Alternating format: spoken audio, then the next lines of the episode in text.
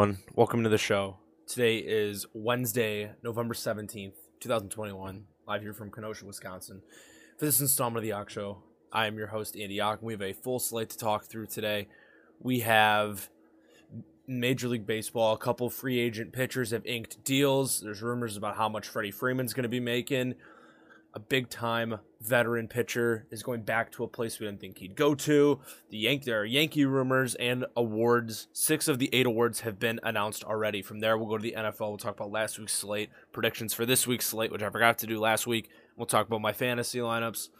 Then college football, we're going to talk about last week and this upcoming week's uh, slate of games, update the Heisman leaderboard, and talk about the new college football rankings. College basketball, this has been a week of upsets, so we're going to break that down. And lastly, we're going to end with some good old Bulls and Blackhawks talk. All of that and more. The Jach Show starts right now. What's going on, everyone? Welcome to the show. Let's dive right into it. Major League Baseball, we have seen some dominoes fall for uh, free agency and pitching this week. We'll talk about the three. So let's just start at the top. Eduardo Rodriguez signs a five year, $77 million deal with the Detroit Tigers. Now, here's the thing with Eduardo Rodriguez. I like, I don't mind him, and I, I guess a lot of people are talking, ooh, you know, pitching at Fenway is difficult, and you know it's it's tough to gauge. I don't mind him going to Comerica. Comerica is very, it's a very pitcher friendly ballpark and I think it's a good fit. I just don't like the money aspect. And I get Detroit's got a lot of money to spend. They got a lot of young kids through their system that are, are coming up. They're going to have Spencer Torkelson and Riley Greene. They're going to be up this year. You know, they're they're hopefully going to be in on one of these shortstops.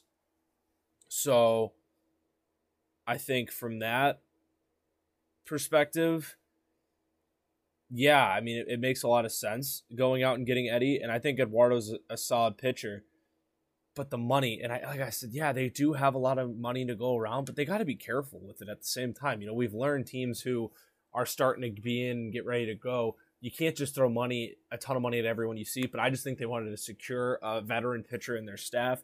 You know, they have young guys. They got former number one pick Casey Mize. They got Man, Matt Manning, um, Tarik Skubal. Hopefully be back. You know, maybe Spencer Turnbull throw his name into the hat. They still have Matthew Boyd. So, you know, they got a whole slew of guys to work with. Obviously, Manning and, and Mize are the young kids. They're going to be in there for sure. Now there's going to be Eddie Rodriguez and then just kind of competing for the back end spots. You know, we see guys like Skubal, Turnbull, Joey Wentz will be in there. Um, Matthew Boyd, if he's still around, you know, that's a name. So they're looking good from the pitching aspect. Uh, the bullpen's going to be a little different. It's going to ebb and it's going to flow. And then from a positional standpoint, you know, they went out and got Tucker Barnhart, which, you know, that move's looking a lot it's looking better and better by the day now. Now that we know what their approach is, and I think they have enough in house for a backup. You know, the Grayson Greiner, Eric Haase. I think those are like the two guys that can compete for that job. And on the infield, I mean, this is even without, um, you know, Torkelson. You know, they got they obviously have Miggy, Jonathan Schoop, who they made an in-season extension to. They got a lot of. Isaac Paredes, former Cubs prospect, you know, a guy who, who they can really work with. Um, I don't know what they're gonna do with Niko Goodrum. He might be non-tendered. Uh, Jeimer Candelario, they definitely got to keep that guy around. And then if they add a shortstop into the mix and Torkelson, there's a lot of pieces to work with in that infield. I think that outfield's where things are a little bit more thin. Um, they like Akil Baddoo, but he is obviously a left-handed bat, struggles mightily against left-handed arms. So I think what they should do from this perspective, if they want to put him out in center or left, wherever they want to put him, they got to find him a veteran or just any right-handed bat on the market that can stay healthy, play consistently, and hits lefties well to have a platoon in, in his position. Robbie Grossman had a good season last year. He can play every day. Derek Hill, you know, former former well known prospect. He's kind of struggling. He's kind of working into his own. But then they got Riley Greene as an outfielder who's ready to go too. So this team, uh, give this team some time. You'll, you definitely see Detroit turn around this year, and it's a good start. I definitely think they're going to be in on one of these shortstops. I think Carlos Correa is go. I have Correa going there, and, and I think next week is when we'll really dive into predictions of who, who hasn't gone at this point because I want to talk more about the signings that have been done so far, and then obviously award season. I think the MVPs are tomorrow. I thought they were supposed to be today, but I think they're tomorrow. So we'll talk about the others that have been done. Um, I'm four for six, by the way, so pretty pumped about that. But overall, good move. The money I don't like, but I think it'll be all right for for Detroit and Eduardo Rodriguez. Uh, another one, uh, Noah Syndergaard, one year, $21 million with the Los Angeles Angels of Anaheim. once again, not a bad fit, but the money. Why are you throwing $21 million at a dude who practically hasn't pitched since 2019? Didn't pitch in 2020. It, I don't actually, I don't think he pitched much at all in 2020. If he did, I don't think he did off the top of my head. And he threw a couple innings at the back end of 2021. So you're banking on a dude who hasn't really had a full season of pitching under his belt in a few seasons, but it's a one year deal. So I guess the money isn't as big of a deal. It would be huge if they hit on this, but I, I definitely think they were trying to get a Justin Verlander who is, is off the market or you know, a guy like a Max Scherzer, Robbie Ray type deal. But I, you know, I guess you got to take it where you can get it, and they saw the opportunity to go get a pitcher, and they may have overspent on it, but it's a one year deal, and I think they'll be all right. Um, other rumors: Freddie Freeman is looking to attain a six year deal in the two hundred million dollar range. Once again, money is kind of weird in the MLB because you know there's no salary cap. I mean, I think he should go get what's rightfully his, but I, I, think Atlanta has to take this at some caution. I think they're going to. I think he's going to go back to Atlanta, but they, they that's going to go for a little while because I'm sure the two sides. If he wants six years, 200 mil, I think Atlanta offered him like 135, 140. So those two sides are nowhere near meeting right now in terms of what they have in mind. But I think it'll get done. He'll go back there. Those are just some some rumors that are going around. Um, just recently today, we have two, but we'll talk about the lesser significance first. Well, this isn't a non-significant deal, but it's just the other deal is that much more significant. Uh, Brandon Belt accepted his $18 million qualifying offer for the San Francisco Giants. I think this is the best of all worlds. I think Belt knew if he had hit the market and tried to find a multi-year deal, he would have ended up losing out on average annual value. I just think you know he's he's I like he likes San Francisco. He's been a guy there, $18 million. I mean, you're not going to say no. I think it's a win-win for both sides, and he'll be right back playing first base for the Giants next year. Uh, Justin Verlander, this is the big one. He's back to Houston, one year, twenty five million dollars. That's a lot. Of, that's a lot of change. That's not far off of what Syndergaard got. So that really makes you think. You know, the Angels were really desperate, but Verlander made it known he did not want to pitch on the West Coast. He was either thinking originally it was either Detroit or the East Coast. So I think he kind of threw everyone off by going back to Houston. I don't think much. I don't think anyone thought he was going back to Houston. A lot of people were saying Detroit or the Yankees. I think those were the, the main two. I think the White Sox were kind of getting in on it as well. Him going to Houston completely surprised me, which I love about free agency. And if if if you're out there and if your team isn't supposedly in like me, the Cubs, but then again, we're not trying to compete like Houston is.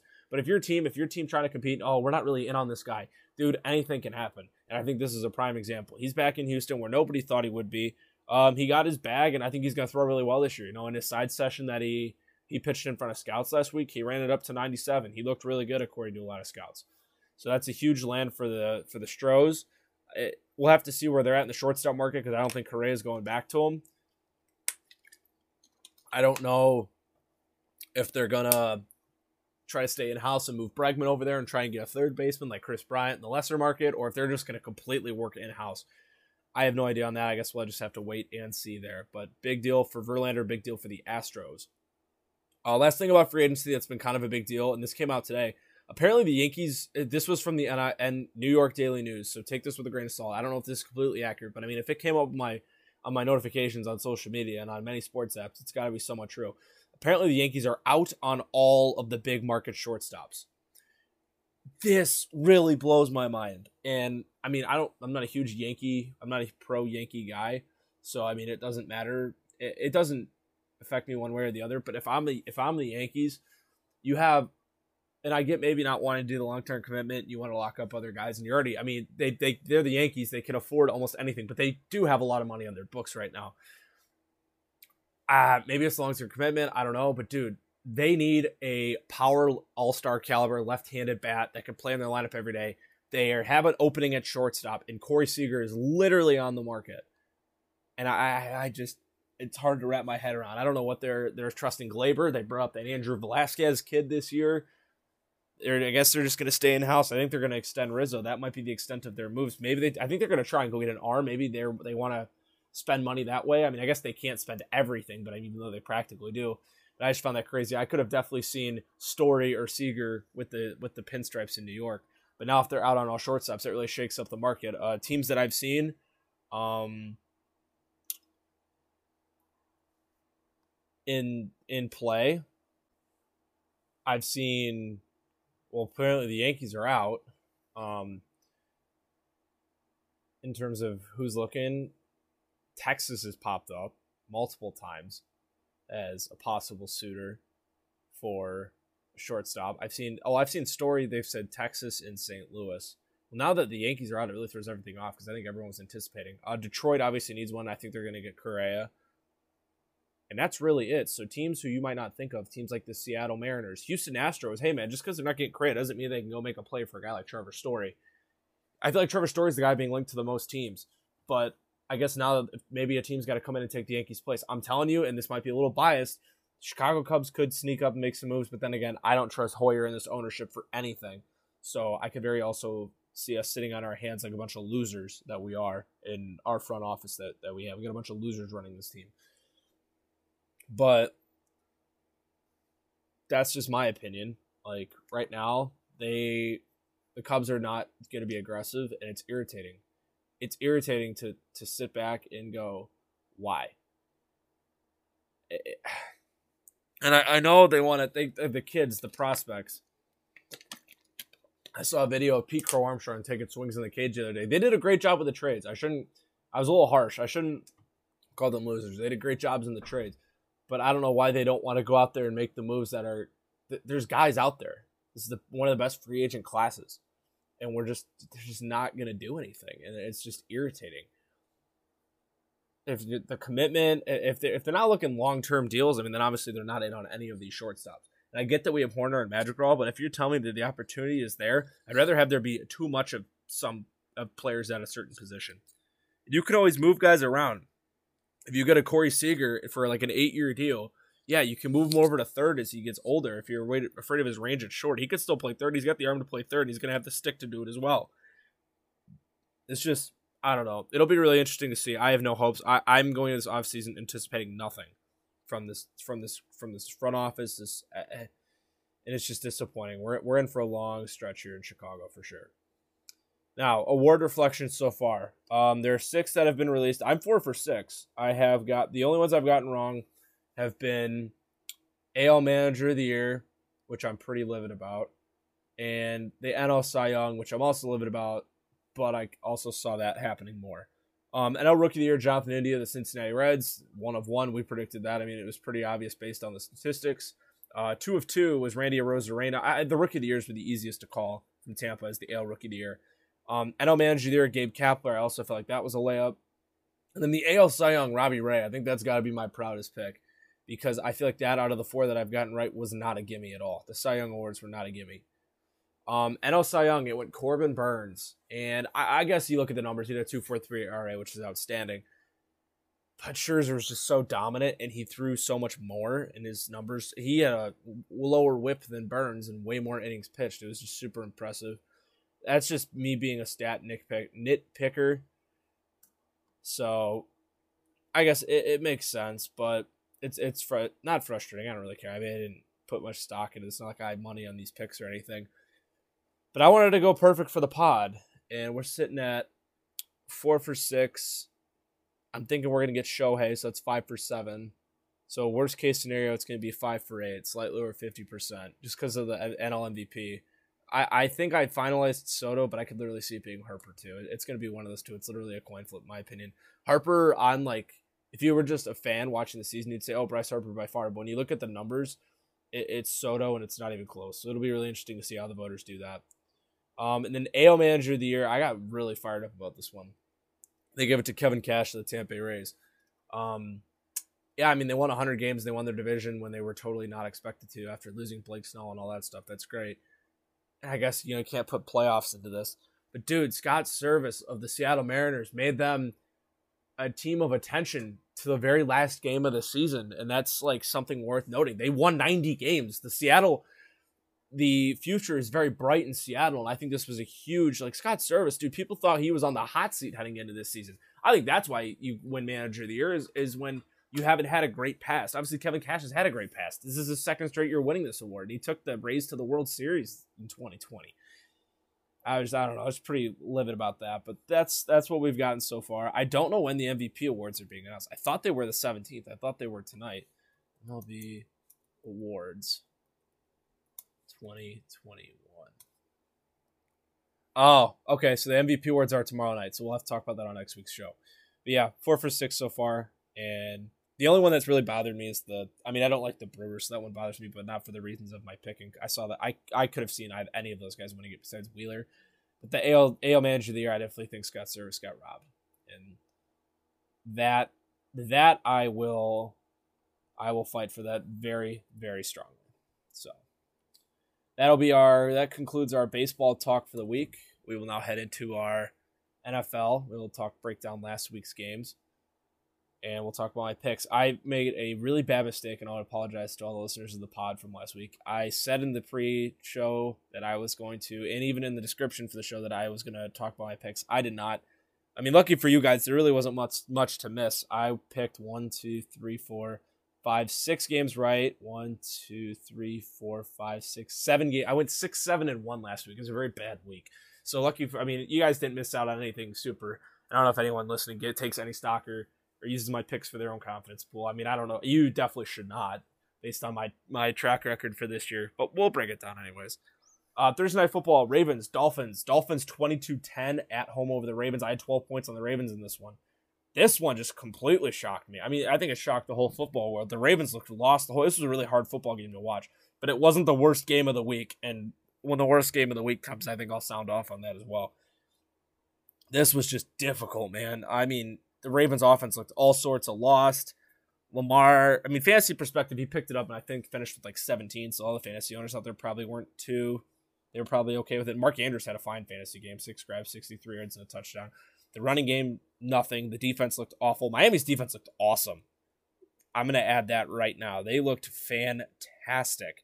They finished the game with four sacks, five tackle for losses. Like, they looked phenomenal and they capped the game off with an interception. And they just did everything right, and so ended up winning it for him. Tua came in in relief out of the bullpen for Jacoby Brissett, and he looked he didn't look terrible. He didn't make any mistakes, which is huge.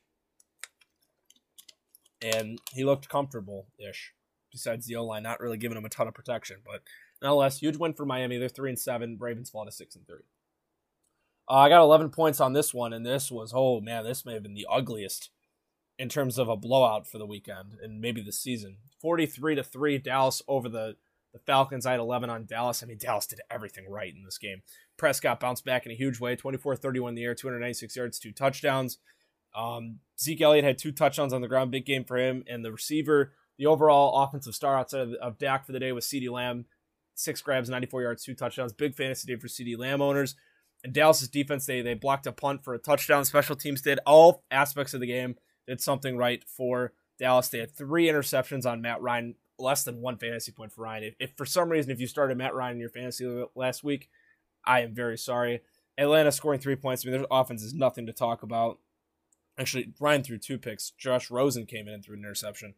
Literally nothing positive to say about Atlanta in this game at all. I mean, you lose by 40 on the road. I mean, what what can I positively say about you? Dallas comes back after a really rough loss against Denver at home the week before. They play the Chiefs this upcoming week in a big one, 43-3 Dallas. They moved to 7 and 2. Uh, next one I got right, Bills 45, Jets 17. I was really hoping I'd get I had 13 points on the Bills. If I didn't get this one right, ooh, we'd have some issues. If I can pull up the box score. Mike White, the Mike White era in New York has ended. Uh, he threw four interceptions in this one. Michael Carter scored a touchdown. I think Michael Carter fantasy owners I don't know how many fantasy points he finished with. Let me try and do some quick math. Uh, fan PPR, he had eight points receiving, one touchdown makes 14, and he had four, 18. Not a bad day for Michael Carter. I'd be okay with that if I was a fantasy owner, especially if I knew his team lost by 28 by four touchdowns.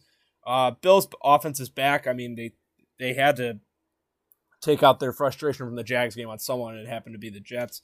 Josh Allen, two touchdowns in the air. Singletary, Matt Breida, and Zach Moss all got touchdowns on the ground. Stefon Diggs had the big game in the receiving corps, eight grabs for 162 yards and a touchdown. Buffalo moves to six and three on the season. Jets fall to two and seven. Uh, next up, Browns Patriots. Whew, this was ugly. I didn't even remember who I picked in this game. I this I knew I had three points in the Browns, my lowest fantasy or my lowest point total, and I I knew it was my lowest point total, so that's why I didn't even remember who I picked. I ended up picking Cleveland, which was very disappointing. I thought I picked New England. But they won 45 7. Huge win for the Pats. Mac Jones looked awesome. 19 to 23 in the air, 198 yards, three touchdowns. Rhamondre Stevenson, the rookie, had himself a day on the ground with 20 carries, 100 yards, and two touchdowns. Jakobi Meyers found the end zone for the first time in his NFL career after 135 career interception or receptions, four grabs, 49 yards, and a touchdown for him. Cleveland looked all out of sorts. Myles Garrett chewed out the coaching staff after the loss. Nothing really positive to talk about. Baker is getting beat to heck in that backfield. He is a warrior, but just did not end up playing a good football game, and Cleveland's got to go back to the drawing board for this upcoming week.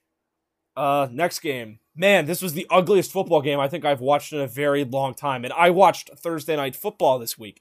The fact that Thursday the Thursday night game was not the ugliest game, that really says something. We have a tie. The Pittsburgh Steelers tied the Detroit Lions 16 to 16. The Lions will not be the first team in NFL history to go 0 17. I know what you're thinking. Andy, there have been multiple zero winless teams throughout a season. Yes, but those teams were 0 and 16. We now play in the NFL where there are 17 games. So Detroit would have been the first 0 and 17 team. They are not. They could still go winless, but they are not going to lose 17 games this season. The only positive light on this Lions offense, DeAndre Swift had 130 yards on the ground. Granted, it was on 33 carries because this the weather conditions at Heinz Field were abysmal. No Big Ben this game. Mason Rudolph attempted 50 passes, 30 of 50, 242 yards, a touchdown and a pick. Najee Harris, 26 carries on the ground for 105 yards. Diontae Johnson coughed up a huge fumble in overtime. They get the ball back, and then Pat, Pat Freiermuth coughs up a huge fumble in overtime. Both kickers looked, I mean, not both kickers, the Lions kicker, I should say, uh, San, Santoso, Ryan Santoso, 48 yarder for the win. I get the conditions were awful. He kicked that ball probably like 35 yards. Not a good look. I don't even know if if Freiermuth caught that ball and got out of bounds, it would have been 50 plus yards in those really, really bad wintry conditions up in Pittsburgh. I don't know if Boswell would have made that kick. Nonetheless, this is a really bad game for Pittsburgh. Not a good look. 16 16 the final. We have a tie. I want to actually talk about this real quick. The NFL needs to get rid of ties. You can play a traditional overtime period, but after that, make it like college red zone and on. First one to score, or it's like a shootout style at the red zone. It's first and goal from the from the 20. Let's dance.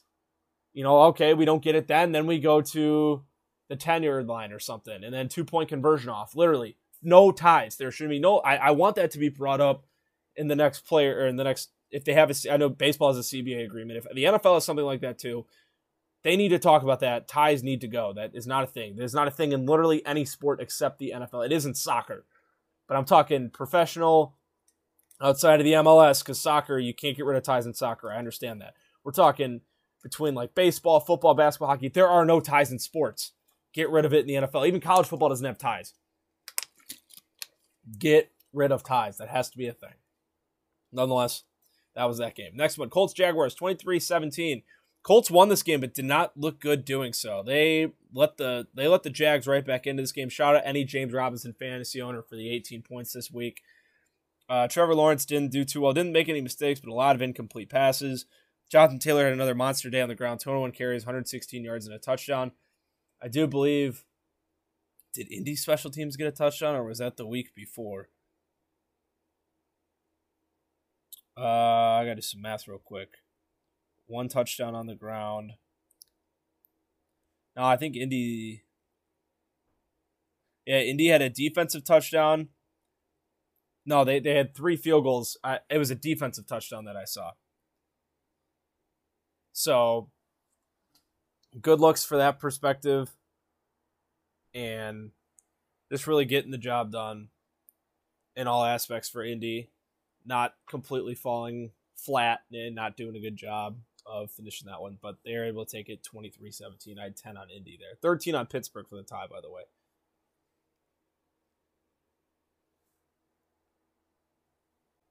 Next up on the docket Titans Saints 23 21. I had the Titans for four. This was one of my lower confidence games. I feel like this game should have been a lot more of a blowout, or the Titans should have won this by a little more because the Saints are beat up. No Alvin Kamara this week. Mark Ingram got his first rushing touchdown back with the Saints. Trevor Siemian threw two touchdowns. Uh, touchdown for Tannehill. He also ran one in. And the rest were field goals for them. And for the Saints, their touchdowns, yeah, two in the air and one on the ground. Pretty uneventful, pretty boring game. Titans take it 23 21. Next one. This was a huge one. Upset of the week. Buccaneers. Um, I had 14 on them. They lost 29 to 19 to the football team. Rough game for Tom. He looked all out of sorts. Uh, 23 of 34, 220 yards, two touchdowns, two picks. Nothing really going in the running game or in the passing game in general. Washington, their defense looked fantastic. Antonio Gibson with two rushing touchdowns. Taylor Heinicke got one done in the air to DeAndre Carter.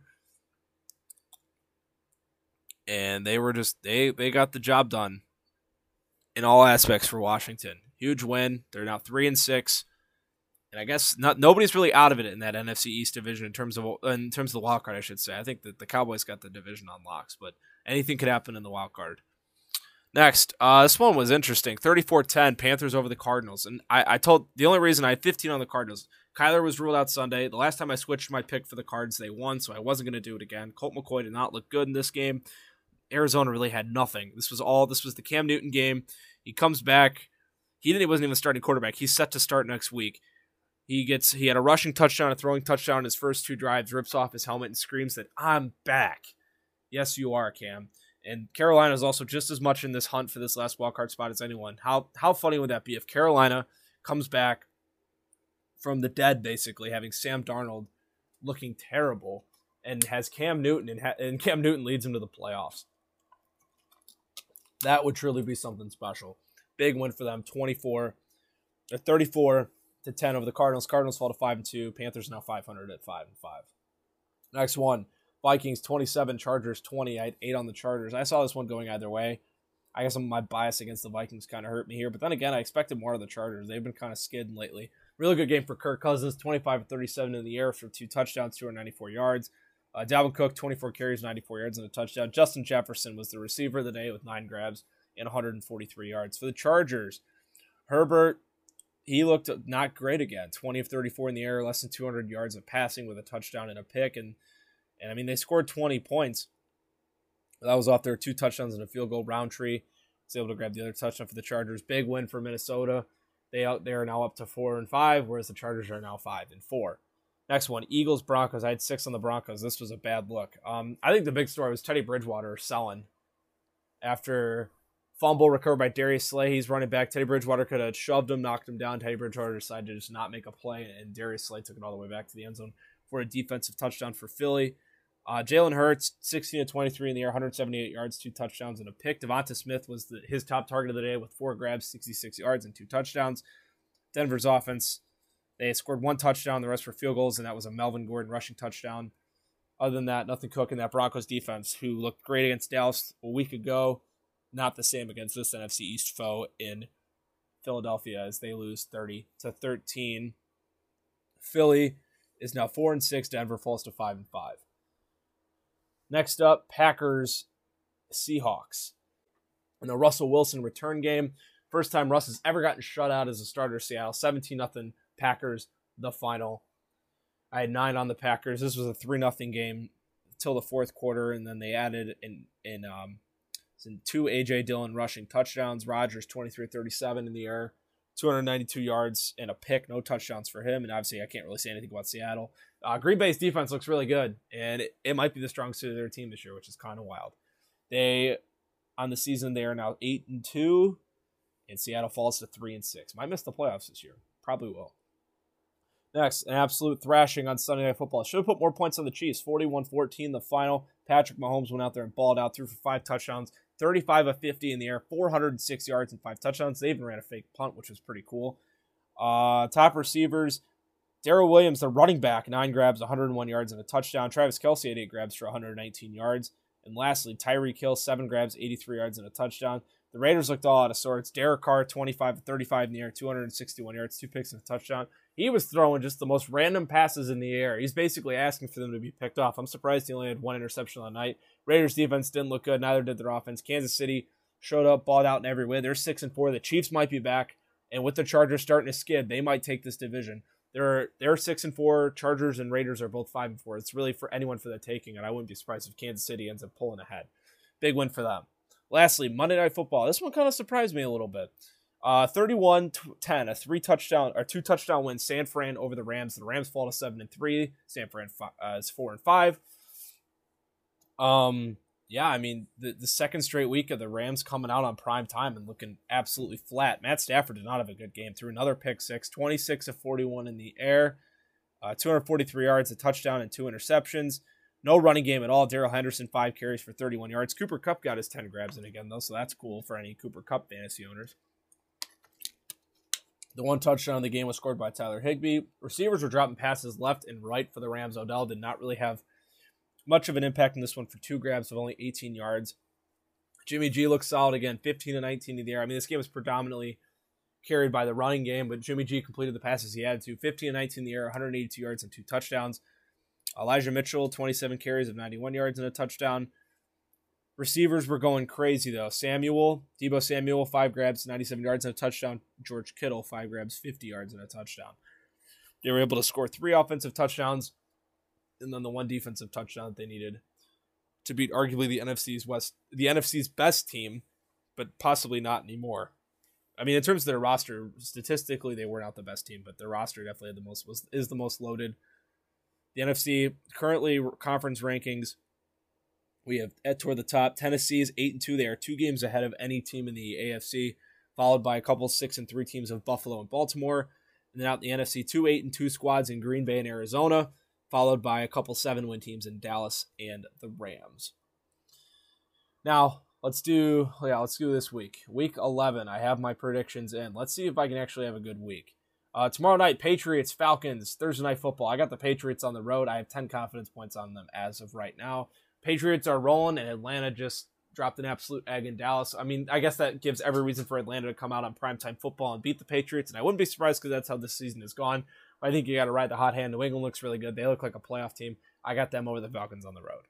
Next up, Ravens Bears. Um, I have nine on the Ravens because I mean this is trying to be non-biased and trying to actually pick for reality. I'm obviously going to cheer for the Bears to win, and if the Bears win, I don't care about this poll because then we'll have beaten the Ravens.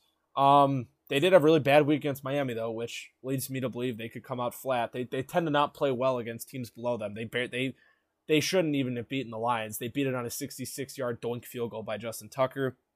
Nonetheless, I have nine on them, but I definitely obviously am pulling for my Bears to win. Uh, should be an interesting one. Uh, I think I'm more focused for the Bears on the, the Thanksgiving game next week. Uh, it should be eight days from now against the Lions. I mean, it's a short turnaround, but the Lions have to do it as well. Are the Lions home this week? They are not. Fantastic. Okay. At least the Lions will not be at home for back to back weeks. But we'll see what happens. Should be a good one. Uh, speaking of Lions, next game, Lions Browns in Cleveland. I got 14 on the Browns. I know they looked awful last week, but the Lions are the Lions, and hopefully Cleveland can bounce back at home. I don't even if Baker Mayfield's not even healthy, I'll still take Case Keenum. I mean, it'll be a much closer game if Case Keenum's playing, but I still think the Browns defense. I mean, come on, the Browns defense is pretty solid. They had a bad week against New England. You know, defenses are going to have bad weeks, and New England is as a mastermind behind their offense, and Bill and or Bill and um, you know, just the the whole regime there. So. I, I, it's the Lions defense is not the Patriots off. Josh McDaniels, that's jeez, how did I forget Josh McDaniels' name? Josh McDaniels and Bill have that offense down to a science. I don't see how the Cleveland loses this game. But then again, I've been wrong many, many times in the past. I got 14 on the Browns. Next one. Points were hard to give out this week, I'll say, because there's a lot of close games. So I balled out for the Packers Vikings. This will be a close game and a good one. I got 11 on the Packers. I don't like either one of these teams, so I couldn't put bias aside here. I have to take the best team. I mean, if the Vikings, I could very easily see the Vikings win, but in terms of confidence points, you'll see why later on in these picks. There's a lot of evenly matched teams that I have no idea how it's going to end. 11 on the Packers. Next, Texans, Titans. This was not a difficult one. Titans are the best recorded team in the AFC. Texans are really, really bad. I got 15 on Tennessee, and they're at home, if that adds any sort of leverage. Titans over the Texans. Uh, Colts, Bills. I got 13 on the Bills. Uh, the Colts are not bad, but they barely were able to hold on to a lead against Jacksonville last week, and the Bills are one of the most potent offenses in the league, and they're at home in Buffalo. Bills Mafia go crazy. I got 13 on the Bills. Jets, Dolphins. Wow, stink bowl. Everyone's saying take the Jets, but you really are going to trust the Jets right now. I got the Dolphins on the road. The the the road, the the climate might play a factor for these guys. Tua might have more turnovers in New York, but considering Joe Flacco might be playing quarterback for the Jets this week and how good the Dolphins defense played last week against the Ravens, it's only three confidence points, but I'm feeling pretty good with Miami. Next, this is my lowest confidence points total of the week just because we don't know about Alvin Kamara and the quarterback situation is all messed up in New Orleans. Saints at Eagles. I got two on the Saints. I could very easily flip this, but I don't know. The Eagles are just too inconsistent. I think I kind of know what I'm getting with the Saints now. So that's why I'm going to ride with the Saints at two on the road. Next, this is my highest point of the week 49ers at Jaguars. After a big win on Sunday Night Football, I mean, that's every reason why they would mess it up in Jacksonville. I don't think that's going to happen. Niners are going to roll past Jacksonville on the road. I got 16 on San Fran.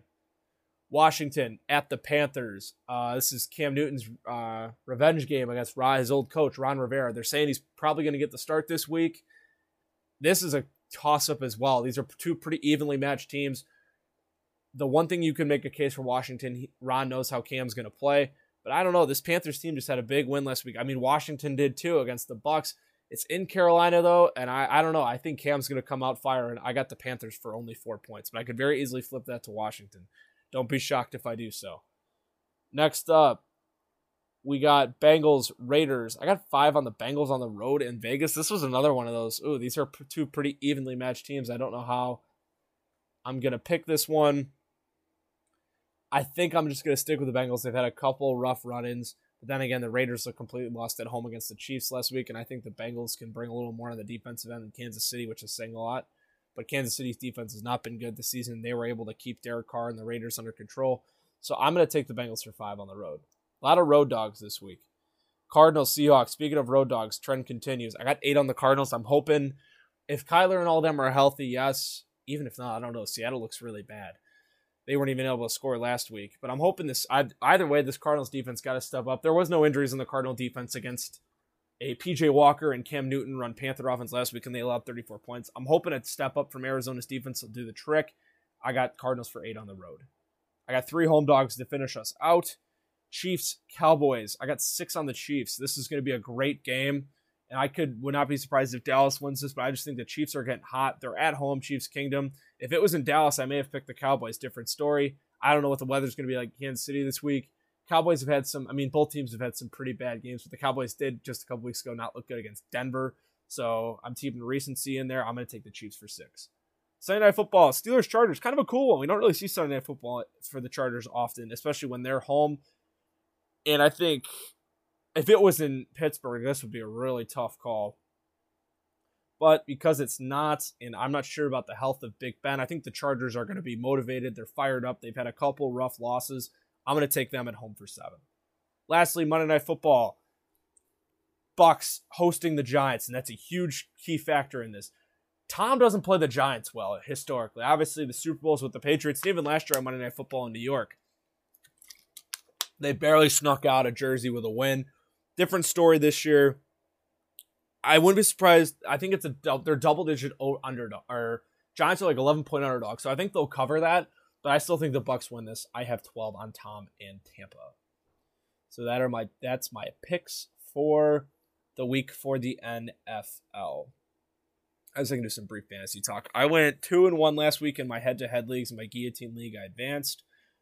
Um, my fantasy stars. I'm trying to go league by league. Justin Jefferson was awesome. He was my top scorer, my 12 man. In the one league I lost in, my top player, uh, Dalvin Cook played pretty well. He had 20. And then in my 10 man league, my top performer last week, uh, CeeDee Lamb and Tyreek Hill, I had both them in the same receiving core. They combined for over 50 points, which was super cool. Uh, this week, lineups the 12 man. As right now, we're rolling with Justin Herbert at QB1. My running backs are James Robinson and Zach Moss. Don't judge. Derrick Henry's hurt on the IR, so I'm kind of I'm kind of stuck there. Justin Jefferson and Jaylen Waddle. I do have Waddle and Gesicki both in the same lineup, but they're both playing the Jets this week. Tua likes throwing to Jaylen Waddle. Hopefully he's the quarterback. And Gesicki's he got zero points last week. Super disappointing. Hopefully he gets off that. Um, and then I got Emmanuel Sanders in the flex against Indy. I might change that though with actually Jerry Jeudy's in a bye. Elijah Moore would be my only switch, so I don't know. It'll probably be Sanders. Dolphins defense against the Jets, and then Matt Prater. I got a lot of noon guys in this. Every single player plays at noon besides Justin Herbert and my kicker. Six man league, my stacked league. I'm really rough. It's a four game losing streak. I got Kyler Murray, QB1, Cook and Kamara, my running backs. Hopefully, DeAndre Hopkins picks it back up wide receiver. McLaurin had a okay week last week. He's wide receiver too. Andrews at tight end. Right now, my flex is David Montgomery, but I have options. I could go DJ Moore, Tyler Lockett. I'm not doing Mike Williams. Hunter Renfrow. I just picked him up. He's been people make fun of Hunter Renfrow. The dude is one of the most consistent fantasy receivers he's had one game where he scored six and a half points. Other than that, he's scored double digit points in every game this year. And as a flex guy, that's consistency, and that's what you're looking for. Finish now with Bucks defense and Tyler Bass. Six man league, I got Murray, Chubb, uh, Robinson, Tyreek Hill, CeeDee Lamb, Dawson Knox, who had a really bad week last week, Renfrow in the flex, Cardinals defense against Seattle, and then I have to switch my kicker. Matt on a bye. I have a claim in for Matt Prater. Uh, Guillotine League. This is the fun one. I've advanced. It's down to the final four. Last week was a rough week, but because in week nine my team was the top scoring team, I didn't have much to worry about. This week I got Lamar at QB, Diggs wide receiver one at 30 points. Great week last week.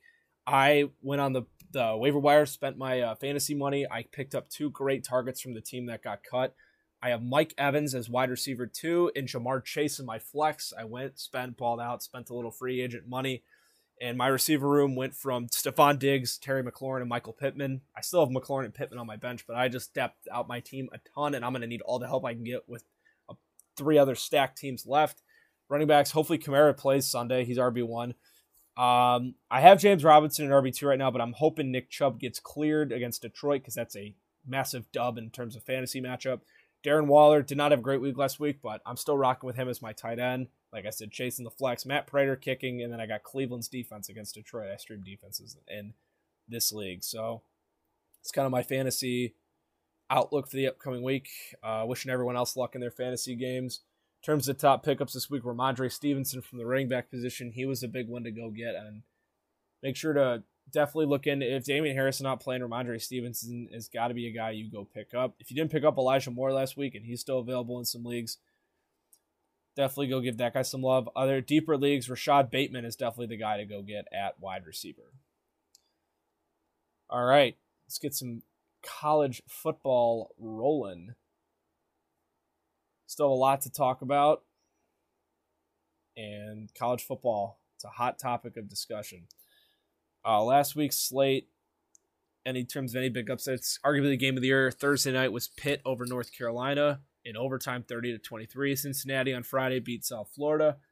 Bama rolled New Mexico State on Saturday. Michigan, big late comeback win over Penn State.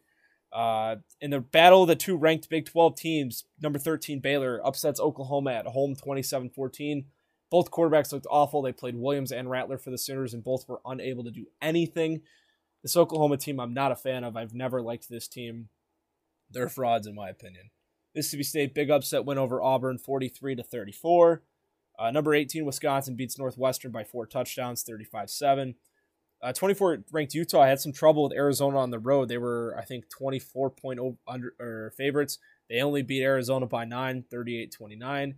Uh, number one, Georgia continues their dominance. Tennessee was able to score double digit points on them, something no other team's done this year. 41 17, the final for the Dogs. The offense was able to get the job done. Big, big day on the ground for James Cook 10, yard, 10 carries, 104 yards, and two touchdowns. He was the offensive leader for them. Uh, big game, Purdue, Ohio State in the shoe. Ohio State takes care of business. High scoring affair. A combined 90 points, 59 31, the final. Uh, Aidan O'Connell for Purdue passed for 390 yards, but Ohio State's offense was clicking. CJ Stroud threw for five touchdowns, 31 to 38 in the air, 361 yards. Uh, Big game on the ground for Miyan Williams, uh, 14 carries, 117 yards, and touchdowns. Then the other half of the running back tandem, TreVeyon Henderson, 13 carries, 98 yards, two touchdowns. Everyone feasted from the receiving core. Jackson Smith-Njigba, had nine catches for 139 yards and a touchdown. Garrett Wilson had 10 grabs, 126 yards, and three touchdowns. And, and Chris Olave, nine grabs, 85 yards, and a touchdown. CJ Stroud took care of his big three receivers. Ohio State is looking more and more like a playoff team, and I almost want to pencil them in as long as they win out.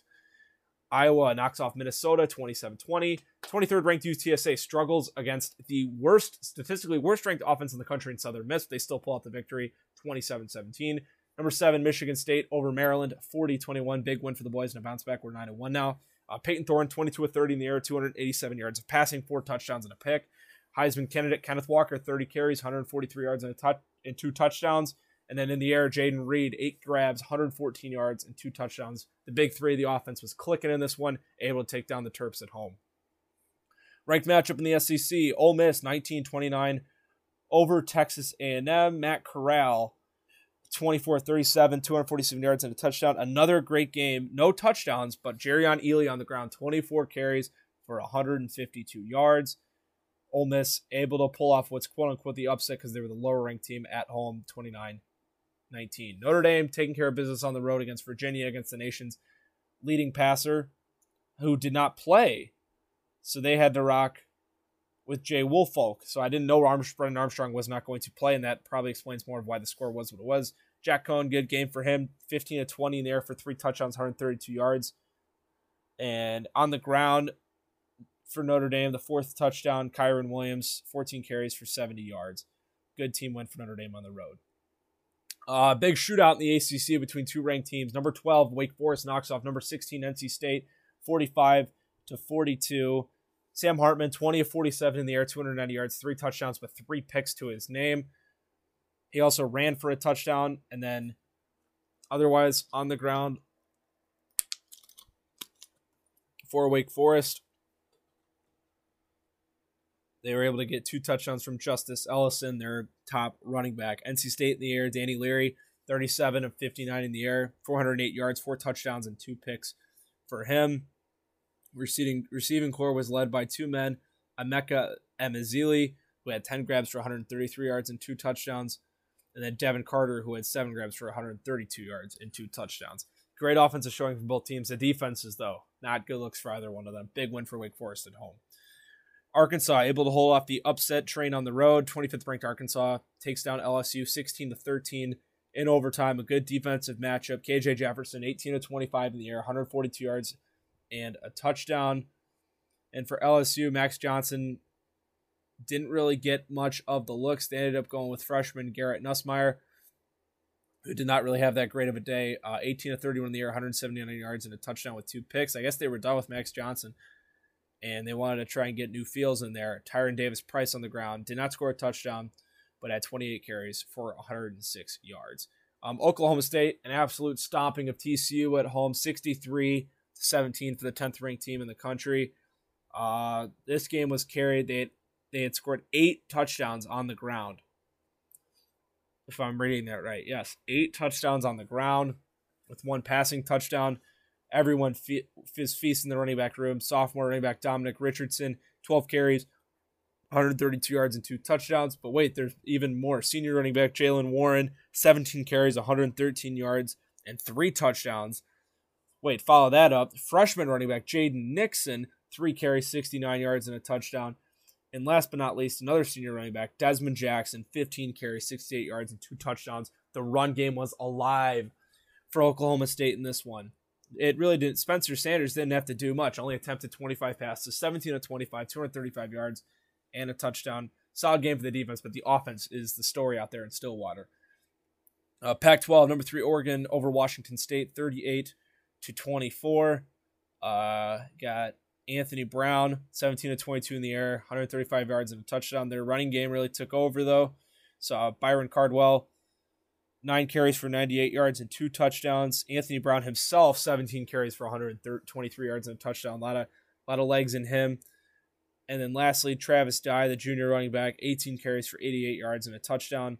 Able to take down the Cougars at home, 38 24. Lastly, close one, non a non power 5 1. Uh, San Diego State 20 ranks, two ranked San Diego State 23 21 over Carson Strong and the Nevada Wolfpack. Carson Strong, the NFL quarterback prospect whose stock is rising 34 of 48 for three touchdowns, 350 yards for Strong in the air.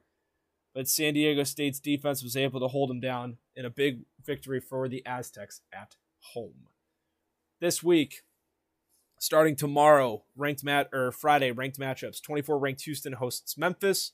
Number 19 San Diego State goes to UNLV. Number one ranked Georgia hosts on Saturday Charleston Southern. Uh, the big one, Michigan State, Ohio State in the shoe at 11 o'clock Central Time on ABC. Uh, Wake Forest, 10, 10th ranked ranked Forest, goes to Clemson. Number 13th ranked Oklahoma hosts Iowa State. 5th, 16th ranked Texas A&M hosts Prairie View. 25th ranked Mississippi State hosts Tennessee State. Illinois will head to Iowa to take on the Hawkeyes. Uh, Notre Dame now ranked eighth. They host Georgia Tech at 1:30 Central. Uh, ranked battle in the SEC. 21st ranked Arkansas travels to Tuscaloosa to take on the number two ranked Crimson Tide. Fifth ranked Cincinnati. They host Southern Methodist at home, which should definitely be a good one. SMU sporting an eight and two record and was at one point ranked this season. Number six Michigan. The Wolverines are heading to Maryland to take on Toy, Taulia Tagovailoa and the Terps. Uh, 15th ranked Wisconsin keeps climbing up the rankings. They host a 3 and 7 Nebraska squad. 8 and 2 Pittsburgh, 18th ranked the nation. They face Virginia at home. Not sure if Brennan Armstrong will play this week. If he does, Armstrong versus Pick, it'll be a fun quarterback matchup to watch. Uh, number 22 ranked UTSA, they host UAB. 14th ranked BYU heads to Georgia Southern. Danny Leary and the 20th ranked NC State Wolfpack, they host Syracuse. 11th ranked Baylor, they travel to Kansas State. A ranked matchup in the Pac 12, which should be a fun one in the, in the evening. Number three, Oregon travels to number 23 ranked Utah. Lastly, number 12, Ole Miss, Ole Miss hosts Vanderbilt at night in Oxford. And then last but not least, the ninth ranked team in the country, the Oklahoma State Cowboys, they travel to Lubbock, Texas to take on the six and four Texas Tech Red Raiders. Now let's look at the we're going to All Sports News on Instagram. Great account. Shout out All Sports News. We're going to talk about their Heisman ladder because I like the posts that they do. Their weekly Heisman ladder. If he posted it, he did two days ago. He's got eight guys on there. Um, number eight is uh, defensive player Will Anderson Jr. Ohio State running back TreVeyon Henderson is seven. Sam Hartman, Wake Forest quarterback, is six. Matt Corral, the Ole Miss quarterback, who was once believed to be the Heisman frontrunner in the first half of the season, he slides to five. Kenny Pickett, the Pitt quarterback, is four. CJ Stroud, who's been making strides, the Ohio State quarterback, is three. Running back from Michigan State, Kenneth Walker is two, and Bryce Young, the Alabama quarterback, is one. I really think this is going to come down to Bryce Young versus Kenneth Walker. And now non quarterbacks can win this award. I, I think that needs to be blasted, that needs to be promoted, that needs to be made known.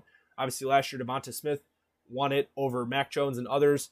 I think Kenneth can win this thing. I, I think it just he just needs to keep going off. And that it sounds so like boring to say, but yeah, I mean he kind of does. He can't have a bad game because he's not a quarterback. He's going to be judged so crucially. If he can have another big three, four touchdown game, if he if he has a good game against Ohio State, granted, I don't think Michigan State's going to win this one this week, but if if he has another big one this week, if he has a big game on the national stage, granted it's 11 o'clock in the morning Central Time, but against a team that is better than Michigan State, if I'm going to be honest, that'll really stand out like he did against Michigan.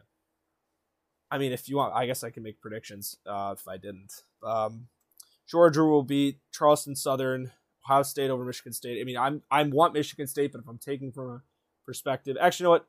No, I'm taking Michigan State to win. Wake Forest over Clemson, Oklahoma over Iowa State, A&M over Prairie View, Mississippi State over Tennessee State, Iowa over Illinois. Just because Iowa's at home. If it was at Illinois, I would take the Illini. Georgia or Notre Dame over Georgia Tech, Bama over Arkansas. I'm calling SMU over Cincinnati.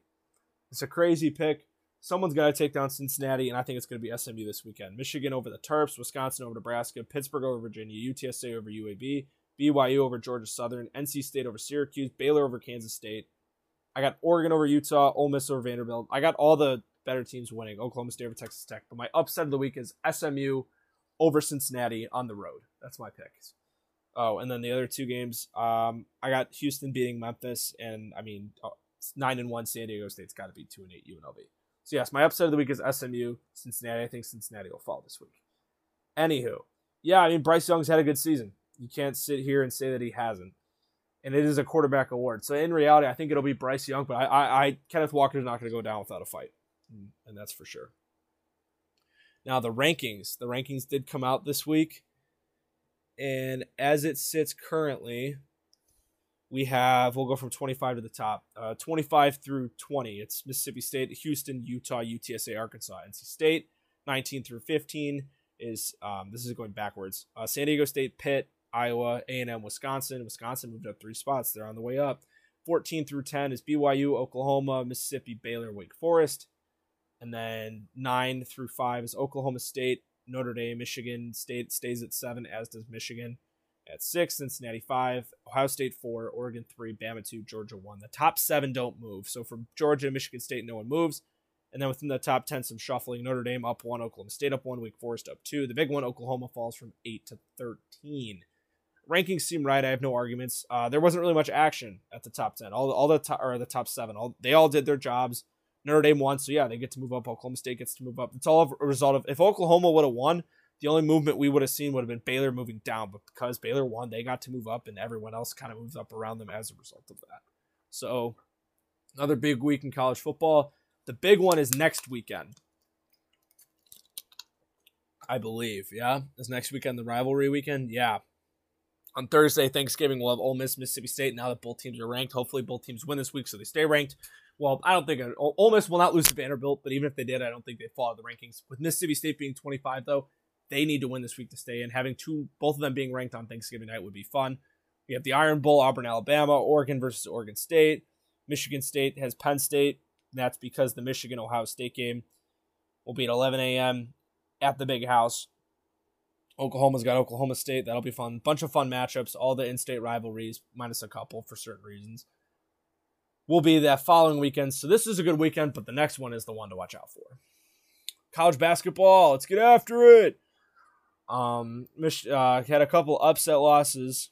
Right now, hey man, number 16 Arkansas is in trouble in Northern Iowa. They're only up one in the second half. Um, today, number 20 Maryland lost to George Mason. That's something definitely to notice. But yesterday we had a couple upsets in NCAA basketball.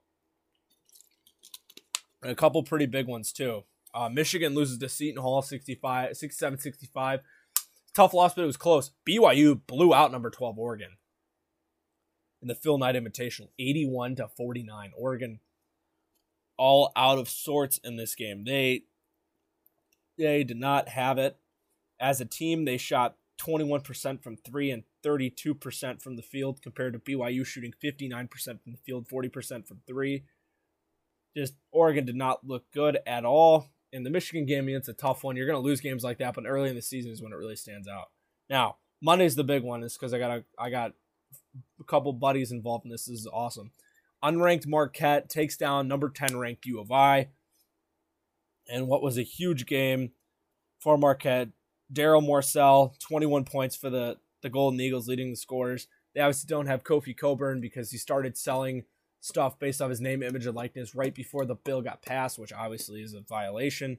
Trent Frazier led the way in scoring for U of I with 23, but he, he did turn the ball over at the end of the game. That that ended up sealing the deal for Marquette. Big victory for um, the Golden Eagles. Shout out Marquette Golden Eagles this week as uh, they they cap off or they started the the upsets that we got going on uh, two straight of upsets. And hey, if Northern Iowa can come back and pull off against number 16 Arkansas, we'd have three straight nights of upsets within the top 25.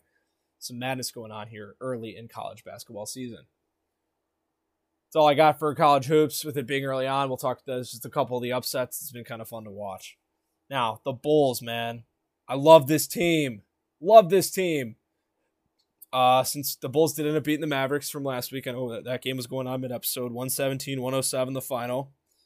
Um, big game from the big three, or the big four, I should say. DeRozan with 17, Vooch with 18, Ball, Lonzo with 21, uh, LaVine with 23. Just a good overall effort. Caruso had 16 off the bench.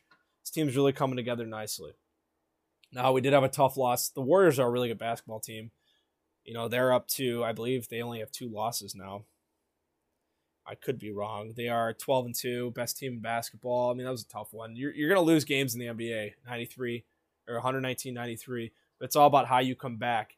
Going to the Staples Center, now known as the Crypto.com Arena, we'll talk about that in a minute. On Sunday and Monday night, taking down the Clippers by 10, 190. Granted, no Kawhi Leonard, but I don't care. Um, that was a big one. DeRozan with 35, LaVine with 29. DeMar's already looking like an MVP favorite, or an MVP candidate, I should say. He's fourth in the league in scoring with 26.9 points per game. And then right behind him, Zach LaVine is seventh in the league in scoring. We have two of the top 10 scorers in the league on our team with 25.9 points. So that was a big one. But the, the biggest standout win, even though there was no LeBron, Bulls over Lakers Monday night. DeRozan with 38, Ball with 27, LaVine with 26. We've had no Vucevic this entire California trip and the boys are just balling out. And it's so much fun to watch this group. I think they need to move Caruso to the bench. He didn't score. I, he's just not. He's not going to get any touches in this offense, even without Vooch. Even when it's just DeRozan, Ball, and, and LaVine. Obviously with DeRozan and LaVine, but Ball's becoming Lonzo's becoming a scorer now, and he looks real good. So I think you need that energy off the bench. I definitely think Javonte Green, Derrick Jones Jr., guys like that need to step back in. There's just so much depth on this team. Coby White's back. Troy Brown Jr. is a nice little piece off the bench. I really hope he can develop throughout the season. Derek Jones has been playing well. Um, obviously, once we get Vooch back, we'll be rolling. I like Tony Bradley as a backup big, very underrated. He does what he has to do. block shots, gets rebounds. He's just a big body in there. His inside scoring isn't awesome. I'm not going to lie. So I think in terms of trade deadline, the Bulls may need to add a wing, but I think they need to prioritize depth in the front court off the bench if they want to make a run deep into the season. Squad is 10 and 4 though, and they look real nice. They're on tonight in about an hour against Portland on the road out west. Now, hasn't been much Blackhawks since we last uh, met. There's only been one game, but we beat the Coyotes on Friday, two to one in a big one. DeBrincat scored in the second to make it one nothing. Andrew Ladd, holy throwback. He still plays hockey. I, I texted my buddy after the game. I'm like, I didn't realize Andrew Ladd still played. He tied it up in the third. But Dylan Strome on the power play. Welcome back, Stromer. Assisted by Jones and Kane, broke the tie midway through the third, and that, that was enough to do it. Fleury had 22 saves. Hawks beat the Yotes. I get the Yotes are they're arguably the worst. Not arguably, they are. They're two 13 and one. They're the worst team in hockey. But hey, you got to take every win where you get it. Hawks are on tonight. First ever matchup in the in the history of the franchise against the Seattle Kraken. That should be a fun one. Uh, the rest of this week, Saturday and Sunday, they're in Canada. They have the Oilers in Vancouver Saturday, Sunday, and then next Tuesday they're in Alberta to take on the Flames. So there are, yeah, there are three matchups within the next week of us meeting, and then for the Bulls, for the next week. Obviously, tonight we have the Blazers, but then Friday, Sunday, and Monday, Bulls Nuggets on Friday. That should be a good one. Back rematch against Thibs and the Knicks Saturday night at the United Center. And then Monday night at the United Center, we take on the six win Indiana Pacers. So another good week overall. I mean, obviously the Hawks only had one game in since the last time the show aired, and they won it, so that's obviously good. Keep trending upward, undefeated under Derek King, and three and one for the Bulls, beating the Mavs, and then going out west and beating the Clips and Lakers. Obviously losing the Warriors, that's a tough one, but Steph's got a hot hand. That team looks real good right now. It should be real dangerous down the stretch. But a lot of good vibes here in Chicago right now. Bears play the Ravens this weekend. Uh, tonight, literally nine o'clock. Kraken Hawks. Kraken versus the Hawks. Bulls versus the Blazers. Great college football slate coming up this weekend. It's gonna be some good NFL football on as well. And there are forever making moves an MLB free agency. The MVP awards are announced tomorrow night, and who knows what'll happen for free agency until the next time we meet. But I'd like to thank you all for tuning in. This was a fun episode. Uh, we'll meet again next Wednesday. It is the holidays. I'll be home for uh, Thanksgiving break, but that's not the pod ain't gonna stop. Pod grind don't stop. Still once a week on Wednesdays. We will be back, but until then, I'd like thank you all for giving your time, tuning into the pod, showing the pod some love, and uh, go watch some sports this weekend. It'll be a good one. Till next time, take care. Peace.